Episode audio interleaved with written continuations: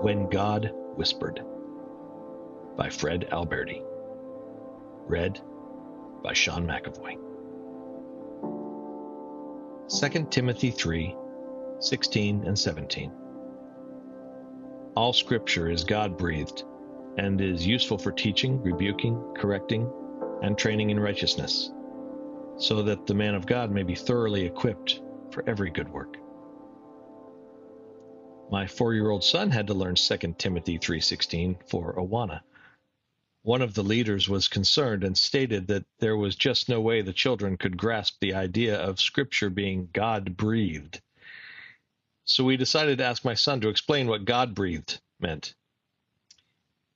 You know, I think we are sometimes too quick to underestimate a child's ability to understand the truths of the Bible.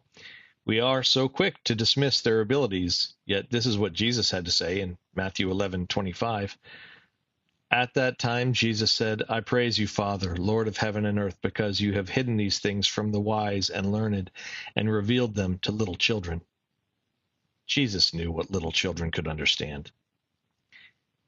I recently was walking through a nature trail the leaves rustled underfoot, and the sun shone out over the lake next to the trail, inviting me to stop and reflect on God's glory.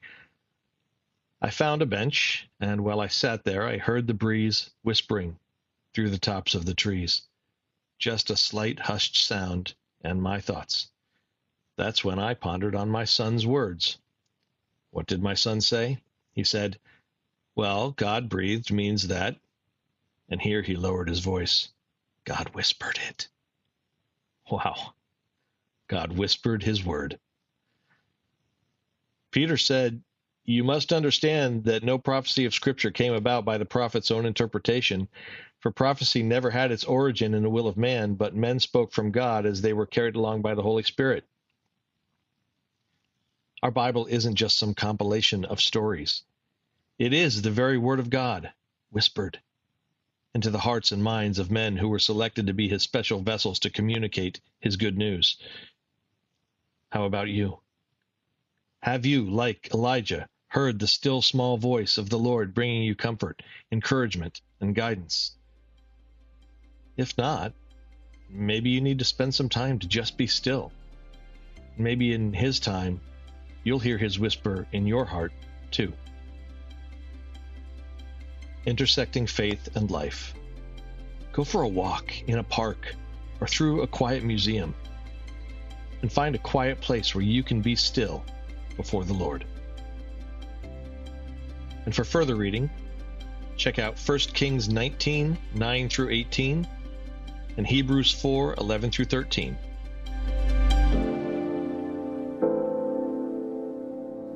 Hey, listeners, thanks for joining us for the Crosswalk.com devotional podcast. To get all of our episodes straight to your phone during the week, subscribe to this podcast on iTunes or wherever you listen to podcasts. To find more devotional content like this, head over to Crosswalk.com. Scripture and brain science agree. Meditating on God's Word transforms us and reduces stress in our lives.